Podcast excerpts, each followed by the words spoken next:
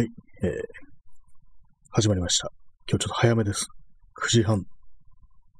いつも10時とか、まあ、11時過ぎぐらいから始めてるんですけども、今日はちょっと早めにやってみようかなと思い、どうなんですかね？これ聞くが皆さんとしてはもう少し遅い方がいいのかななんて思うんですけども、まあ、ちょっととりあえずやってみますね。はい、告知します。誰も来なかったりして、なんていうね、そんなことをちょっと考えてしまいますけども。えーっと、はい、よし。はい、よしってなんかわかんないですね。はい、えー、本日、31回目ですね、この、ライブ配信は、放送が。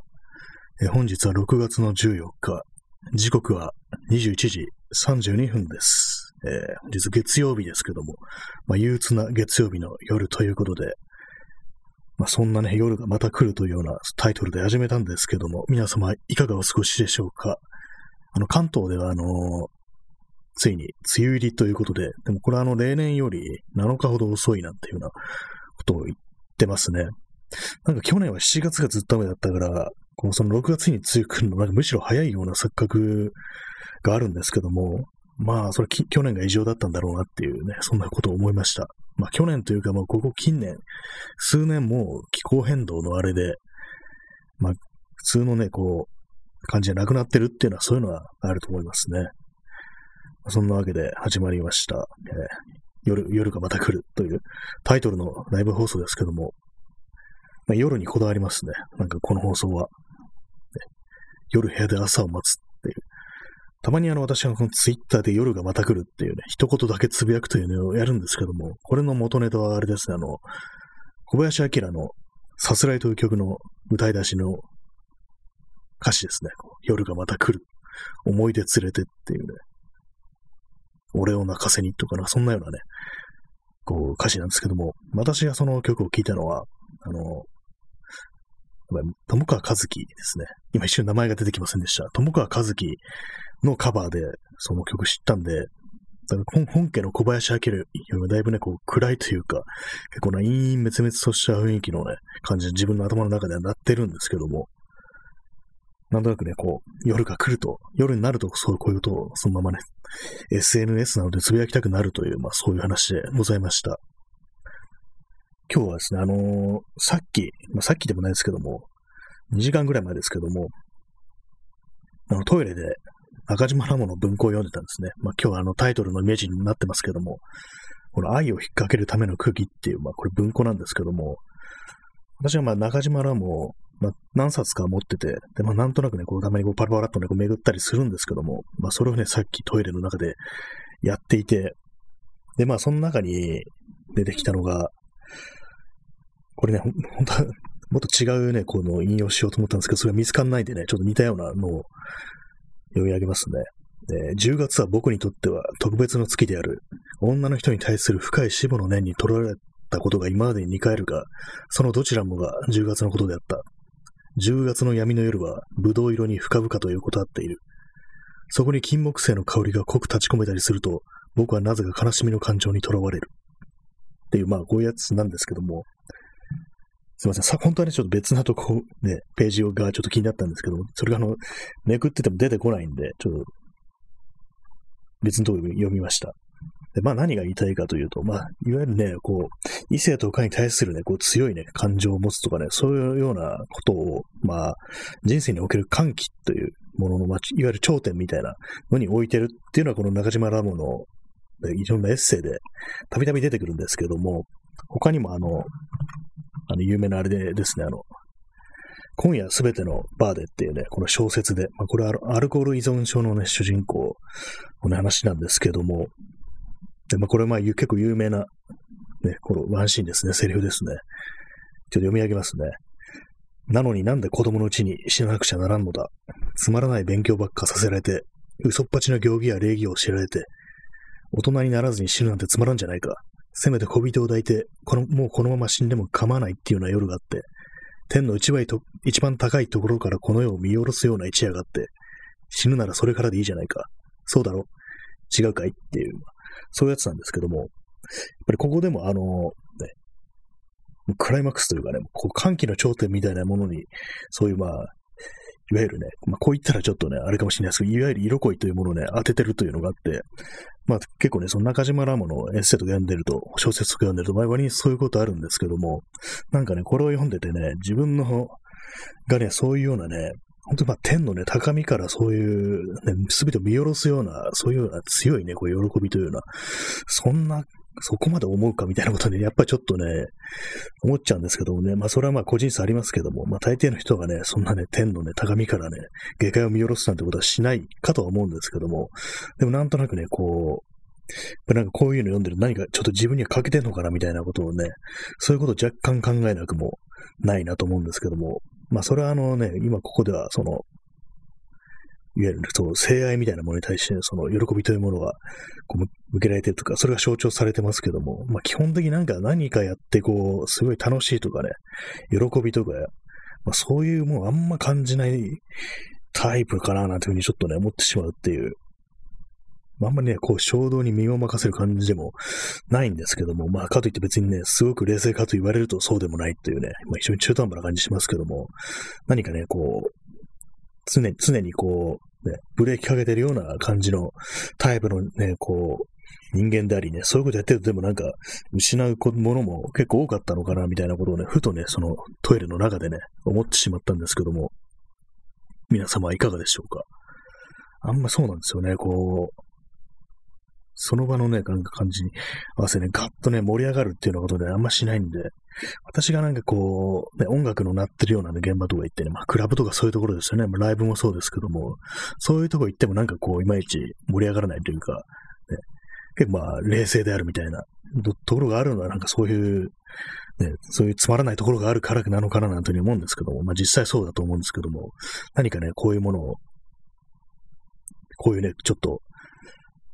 表現にね、接するとそういうこと思わなくもないですね。で、まあ、一つ思い出したのが、結構前に読んだんですけども、もう半年ぐらい前だと思うんですけども、あの、早川義雄という、今すみません、今、シャックに出そうになってね、こう、変な高い声が出ました。えっ、と、早川義雄っていうミュージシャン、あの、昔の、なんていうんですかね、グループサンズの時代なの、なんですかね、あんま詳しく知らないんですけども、もザ・モップスってバンドだったかなって、まあ、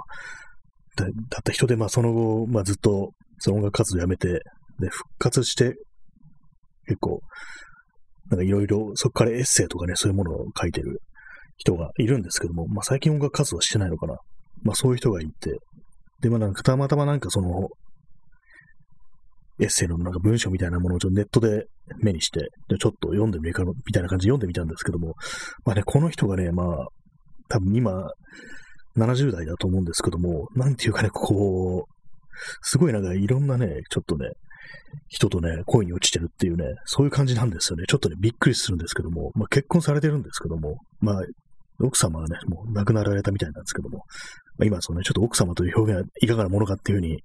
思われる方もいらっしゃるかもしれないんですけども、ちょっとね、どうしても言いやすいものでね、そういうふうに言ってしまいますね。まあ、パートナーのね、人がね、なんかもう亡くなられてるんですけども、まあ、ずっとね、若いうちに結婚してずっと一緒にいたっていうタイプなんですけども、まあね、要はすごいなんかあの、浮気とかね、そういうことをして、普通にまあ、付き合ってる人がいるみたいな状態がね、ほとんど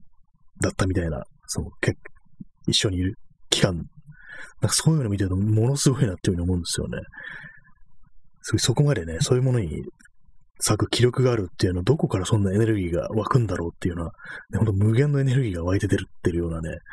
そんなね、風にすらね、見えますよね。一体どうなってるんですかね、こういう人は。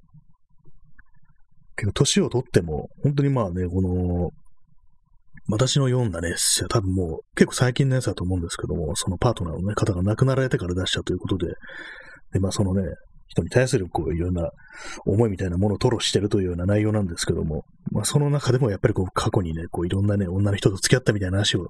バンバン出てくるんですよね。これすごいなっていうね、でも本当になんか70とかね、結構老境に入ってるとね、言えますよね。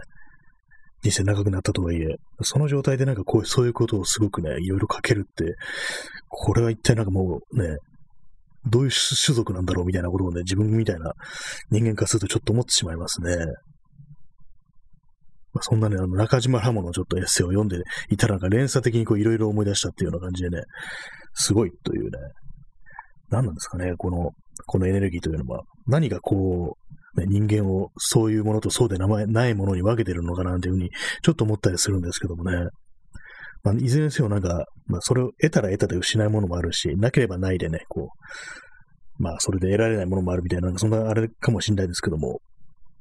まあね、全部が揃ってるなんてことはね、人間、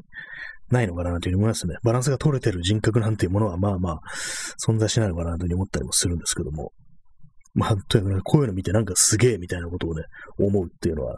結構あるんですよね。だからまあ、私なんか音楽とかだと結構その、いわゆるなんかスター的なもの、ね、なんかロックスター的なものとかね、結構、そういうものがね、好きなんですけども、そういう、それはなんていうか、こう自分にないものはっていう、を見たいみたいな、そういうところなんですかね。そういうものをショーとして、こう、外部に置いて、そういうなんか偉大なる才能みたいなものをこう、ね、手放しでこうね、よいしょしたいな、みたいな、そういう気持ちがあるのかな、っていうふうに思うんですよね。こう、派手なね、衣装を着た、着たね、このロックンロールとかはね、割に嫌いじゃないっていうね、エルビス・プレスリーみたいなね、ああいうの、それもなんていうかね、こう、初期の頃じゃなくてね、こう、ラスベガスとかでね、こう、大規模なライブをやったりするようなね、このジャンプスーツを着た時のようなね、エルビスのような、そういうなんかね、ド派手なロックンロールとか、あとまあグラムロックだとかいうやつですよね。ああいうのに対してね、なんかこう、妙に惹かれるものがあるなっていうふうに思うんですよね。いわゆる役割を演ずるみたいな、そういうところに、がね、すごく好きだみたいなところがあるんですけども、まあ、自分にない、ないものとしてそういうものを見てるのかなというふうに思うんですけどもね。まあ、それはなんていうか、こう自分に、こう、なんかね、こう強い感情とか、そういうものに対して、ね、身をさらすようなエネルギーがあんまりないっていう、そういうところから来てるのかななんていうふうに思います。まあ、それゆえになんかこう、他人を傷つけることもそんなにはなかったのかななんていうふうに思うんですけども、まあ、なんですかね、こう、いいとこ悪いとこあるよなっていうね、そういう感じでしたね。なんかすごい中途半端な感じですけども、まあ、そのようなね、ことを考えたんですよね。まあ、中島らもね、結構定期的にそう手に取るんですよね。というのが、今夜すべてのバーでってね、これアルコール依存症の話なんですけども、まあ、この中でね、一回まあ主人公入院して、こう治療するんですけども、一回スリップするんですよね。外に酒を飲みに行ってしまってね、それも泥酔して記憶を失うっていうことをやってしまうんですけども、なんかそのシーンがね、妙にこう、私は別にアルコール依存じゃないんですけども、なんかそのシーンをね、なんか繰り返し読んでしまうっていうようなのがありますね。最初はもう一杯だけっていう感じで、まあ一口こう口にしたら、なんだこんなものがみたいな感じで、で、そっからね、だんだんだんだんとこう、飲み進めていって、で、まあ、そのうちこう、ね、胃の奥底にこう、ポッとね、暖かい光が灯ったみたいな感覚があるっていう、ね、それからもうどんどんどんどんと飲んでしまって記憶を失うっていう感じなんですけども、別にね、私がそういうようなね、こう、アルコール依存になったことはないんですけども、なんかこの感覚というものが、あいろんなね、こう、なんかアディクトというかね、こう執着というか、そういうものに共通するような感覚感覚っていうか、それを覚えてね、なんか妙に引きつけられるというか、というか、なんかね、取り憑かれるようなね、そういう描写なんですよね。で、まあ、時折ね、こうまあ、トイレの中に持ち込んで読んでるって、なぜトイレなんだって話ですけどもね、割となんかトイレで本を読むことがあるんですよね。文庫とかがもう手に取りやすいもんですから、まあ、それでまあ、中島ラモだとかね、あとはあの、森山大道の、ね、エッセイとかを手にね、入ることが多いです。まあ、だから何っていう話ですけどもね。皆さんはね、そんな感じで、そう強い感情に身をさらしたのは、いつぐらいですのことですか？結構最近だったりしてっていうね。割にみんなね、なんかそういうような感じでこう、淡々とやってるように見えていろんなことがあるなんていうね、そういうことがひょっとしたらあるのかなというふうに思うんですけども、私はまあ何もないですね。本当にまあ日々、こう、死んだ目で過ごしてるっていう感じなんですけども、特にものすごく嬉しいというようなね、そんなことはないですね。はい。えー、まあ、そんなわけでお送りしています。このね、ライブ放送第31回目なんですけども、今日はあの、まあ、さっきあの、まあ、過去のね、ファイルをちょっと整理しようと思って、なんかいろいろごっちゃごちゃになってたんで、その録音したやつとか、過去放送、それまあバックアップ取っとこうって的な感じで、まあ、ちょっと聞き直したりしてたんですけども、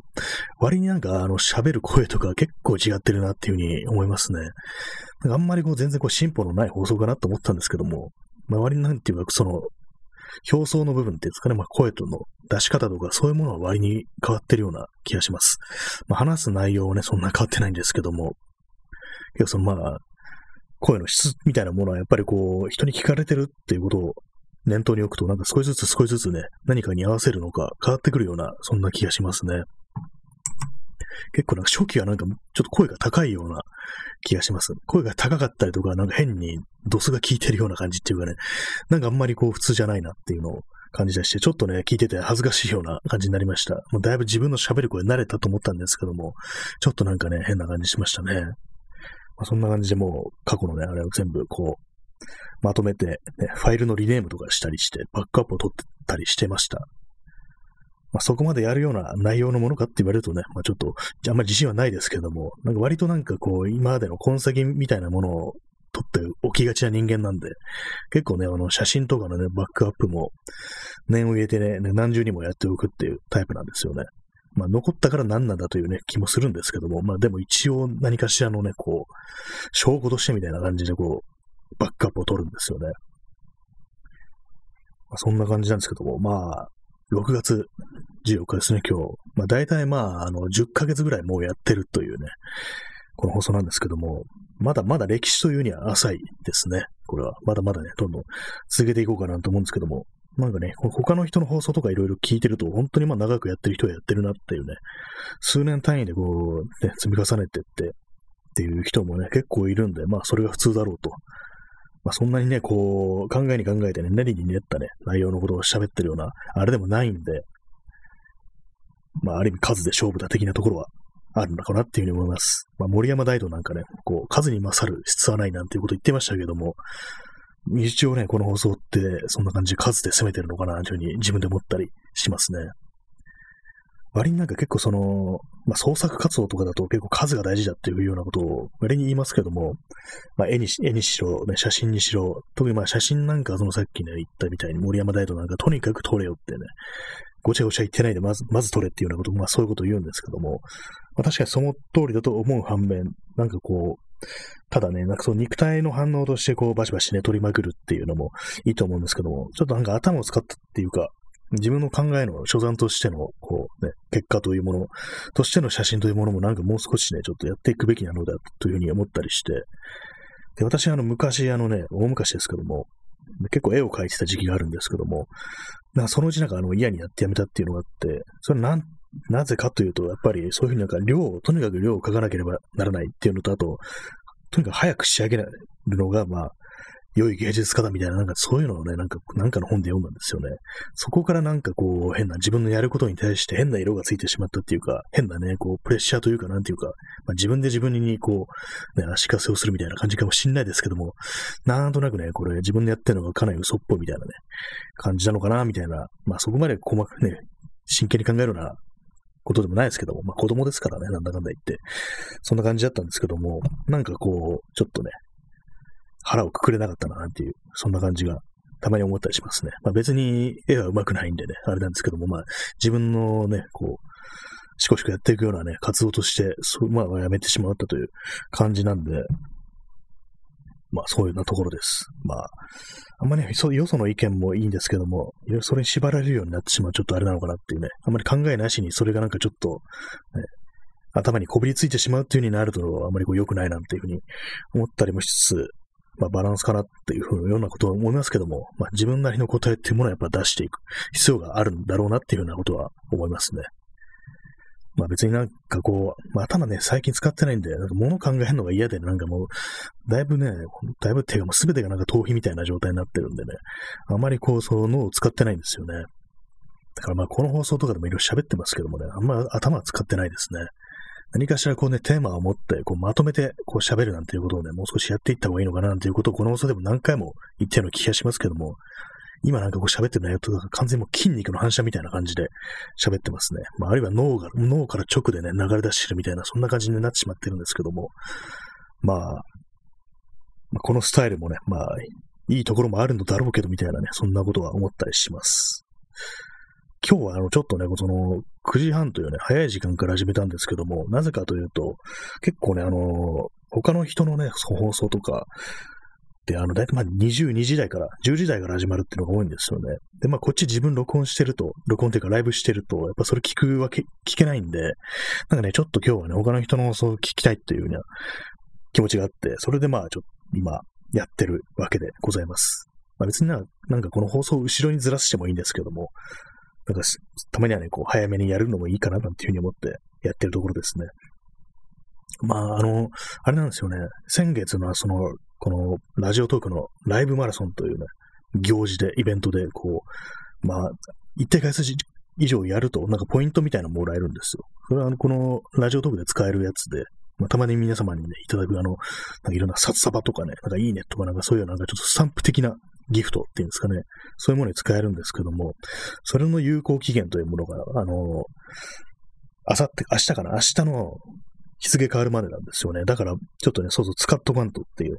感じで、なんか3000ポイントぐらいあるんですよね。だから他の人のね、放送を聞いて、そこに何かね、送りつけようっていう、そういう感じで、ね、考えたりしてるんですけども、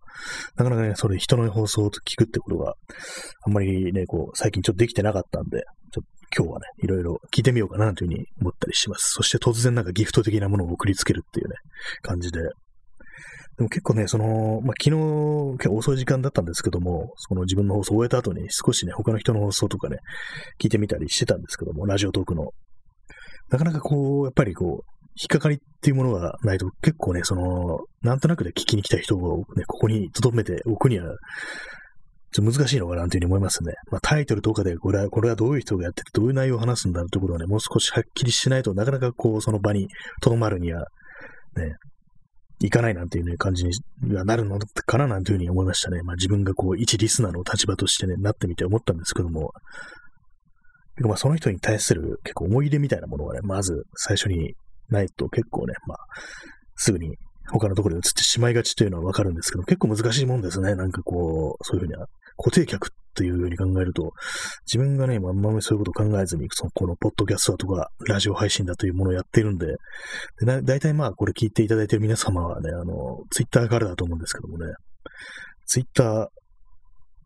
ツイッター難しいもんですよね。あれもなんか私もなんかこう、結構長いことやってますけども、結構ね、あのね、フォロワーというものがあんまりこう、バンと増えるタイプではなくって、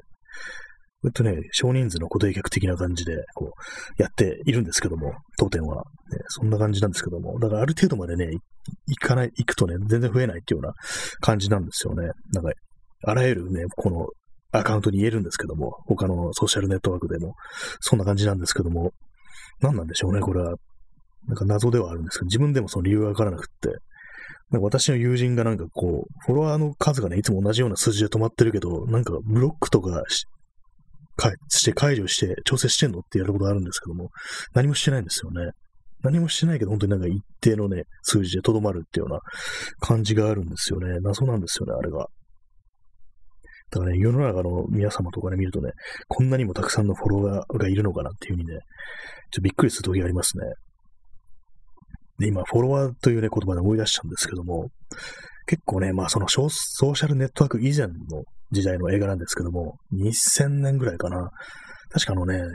トム・サイゾーマとかが出てくる、あの、SF 映画でミッション・トゥ・マーズっていうやつがあったと思うんですけども、確かその火星にこうテラフォーミングしに行くみたいな内容で、で、まあそのね、なクルーとしてね、いろんな人がいるんですけども、そのうちの一人がこう、と、ともう一人が、二人がね、こう、自分のウェブサイトのなんかこう、カウンター数でね、こう、ちょっとね、張り合うみたいなシーンがあって、ちょっとね、昨今のこの SNS のね、こう、インフルエンス指数みたいなものでね、こう、マウントし合うみたいなね、そんなようなものを連想させて、結構そんな時代からあったかみたいなことをね、ふとね、なんかまあ、だいぶ前に見たんですけども、思いましたね。自分のウェブサイトのね、カウンター、カウンターですよ。あの CGI とかですかね。切り板踏んだらなんか言わなきゃいけないっていう、そういうやつかもしれないですけども、そういうシーンがあったんですよね。そのミッショントゥーマズにはね。でね、それでちょっとね、揉めて、で、一人がね、ちょっと、もう一人ね、そのマウントと取った来た方をね、殺してしまうなんていうね、そういうシーンがあるんですけども、ちょネタバレですね、これは。そんなシーンがあったことを思い出します。まあ、それがね、こう、未だに、今の時代にはそういうね、インスタグラムだとか、ツイッターだとか、ね、そういうところのフォロワー数としてね、未だにそういうような感覚というものが生き残ってるっていうことでね、なんかもう人間の業かななんていうふうに思ったりするんですけども、まあ、私のフォロワーは結構ね、止まりがちという、止まりがちというか、あんまりこうね、こう上がらないというか、まあ、ちょっとね、入ったところの店みたいな感じですよね。道一本入ったところの店っていう感じですね。まあ別にそれでいいんですけども、まあね、そのような感じなんでね。だからまあこの放送で何を言っても炎上することがないというね、そんな感じでね、伝統構えてればね、何でも言いたい放題だなということをたまに思うんですけども、でもね、いざ始めてしまうと結構ね、その、もしね、自分の言った軽率な一言が人を苦しめることになったらみたいなことをちょっとね、考えてしまったりしますね。今思ってらっしゃるんですけども、あの、昨日新宿に行ってですね、あの、レッドブルを配ってたんですよ。レッドブルのコーラみたいなの配ってて、でね、そういうものをね、ただで配ってるからといって並ぶのはどうかなと思いつつも並んでもらったんですよ、一本。で、今日ね、こう、この放送の前にというかね、放送の間に、こう、飲みながらやろうかなっていうね、まあ、いつもあの、口をね、湿らせてやろうかななんていうふうに言ってますけども、そのね、飲み物代わりに、飲み物代わりって言っても飲み物なんですけども、それね、飲もうかと思ってたんですけども、まあ、すっかり忘れて今、こう、口の中カラカラの状態で喋ってるというね、そういうわけでございます。まあ、そういうところでね、本日、いろいろ話しましたけども、まあ、なんていうかね、その、人生におけるね、強い感情というかね、その、歓喜のね、情みたいなものがね、ほんとまあ、ないよなっていうね、まあ同じ話はね、前にもポッドキャストしたんですけども、まあ相変わらずないよなって感じで、でも相変わらずないよな、最近ないよなっていうんじゃなくて、なんかもう、もはやそういうものが欠けてる人格なのかなというようなことをちょっとね、思ってしまうんですけども、だからあんまり無理をしたら、ね、こうやばいことになるっていうね、そういうものをね、逆に味わおうとしたらやばいことになるのかなっていうふうに思ったりしたりしますね。皆様いかがでしょうか？やっぱりこう、そういうなんかこう、いろんなことがあったりとかね、強いね、その感情のね、乱高下みたいなものに耐えられる人というのは結構すごいなって思うんですけども、まあそのことを失うものも結構あるのかなと思うんですけども、本当にね、自分はなんかこう、あんまり喜ばしいことでもあまりこう、ね、たくさんあったらなんかしんどくなるのかなというふうに思ったりしますね。まあ今のね、今の暮らしはね、そういうものは全然ないから、ね、もう少しやってもいいだろうみたいなことは思うんですけども、ね、そのような感じのことをね、その中島ラーマのね、エッセイのね、本当に短いね、一文を読んで思ったという、そんな話でございました。そしてね、このパラパラパラめくっても、どこの、どのページだったか思い出せないんですよね。出てこないんですよね。自分の夢だったのかなと思うんですけども、全然ね、こう、この始める前に30分くらいこうめくってたんですけども、全然、あ、今、あ、さね、この時間に今、気づきました。最初の、最初の最初のページでしたね、これ。えっとですね、こう、あ、これはですね、え恋愛は人を高みへと押し上げるが、その高さはそこから全てのものが見下ろせてしまうような冷酷な高さでもある。このこの世のものならぬ私服の中に自分があればあるほど、いつかその目前にいた幸福に終わりが来るであろう予感も、確固たるものになってくる。っていうね、まあ、そういうことなんですけども、一番最初のページだと思いませんでしたね。まあ、そういうようなね、このね、パッとめくったらこれが出てきて、なんかそんなことを思ったというわけでございました。なんかね、こういう話してるとね、お前、ちょっともう色ボケに傾いてんのかいっていうね、そんな感じになりますけど、別にそういうわけではないんですけども、なんかね、こう、あまりにもこう、淡々としてるというかね、あんまりこういう、その、喜怒哀楽の木、木がね、なんか、木と楽がなんか本当に感情が薄くなってんなっていうようなことはね、結構思うんで、まあ、特にこの1年ぐらいとかね、1年、2年とかね、そのぐらいで思うんで、まあ、カレーかもしれないですねっていうね、そんなことは考えたりしてます。ね、まあ、そういうわけで、ね、本日のね、色ボケ放送をね、お送りしましたけどもね、色ボケなんて言っちゃうとあれですけども、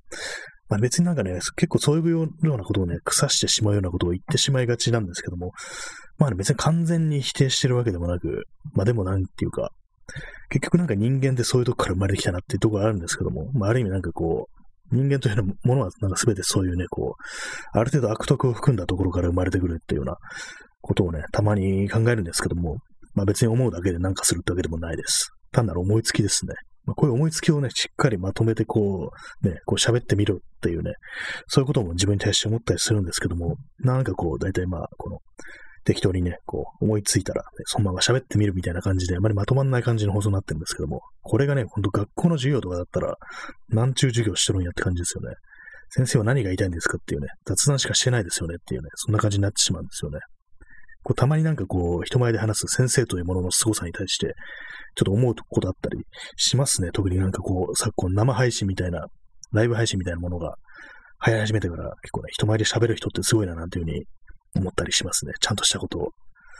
まあそんなことをね、考えたという話でございました。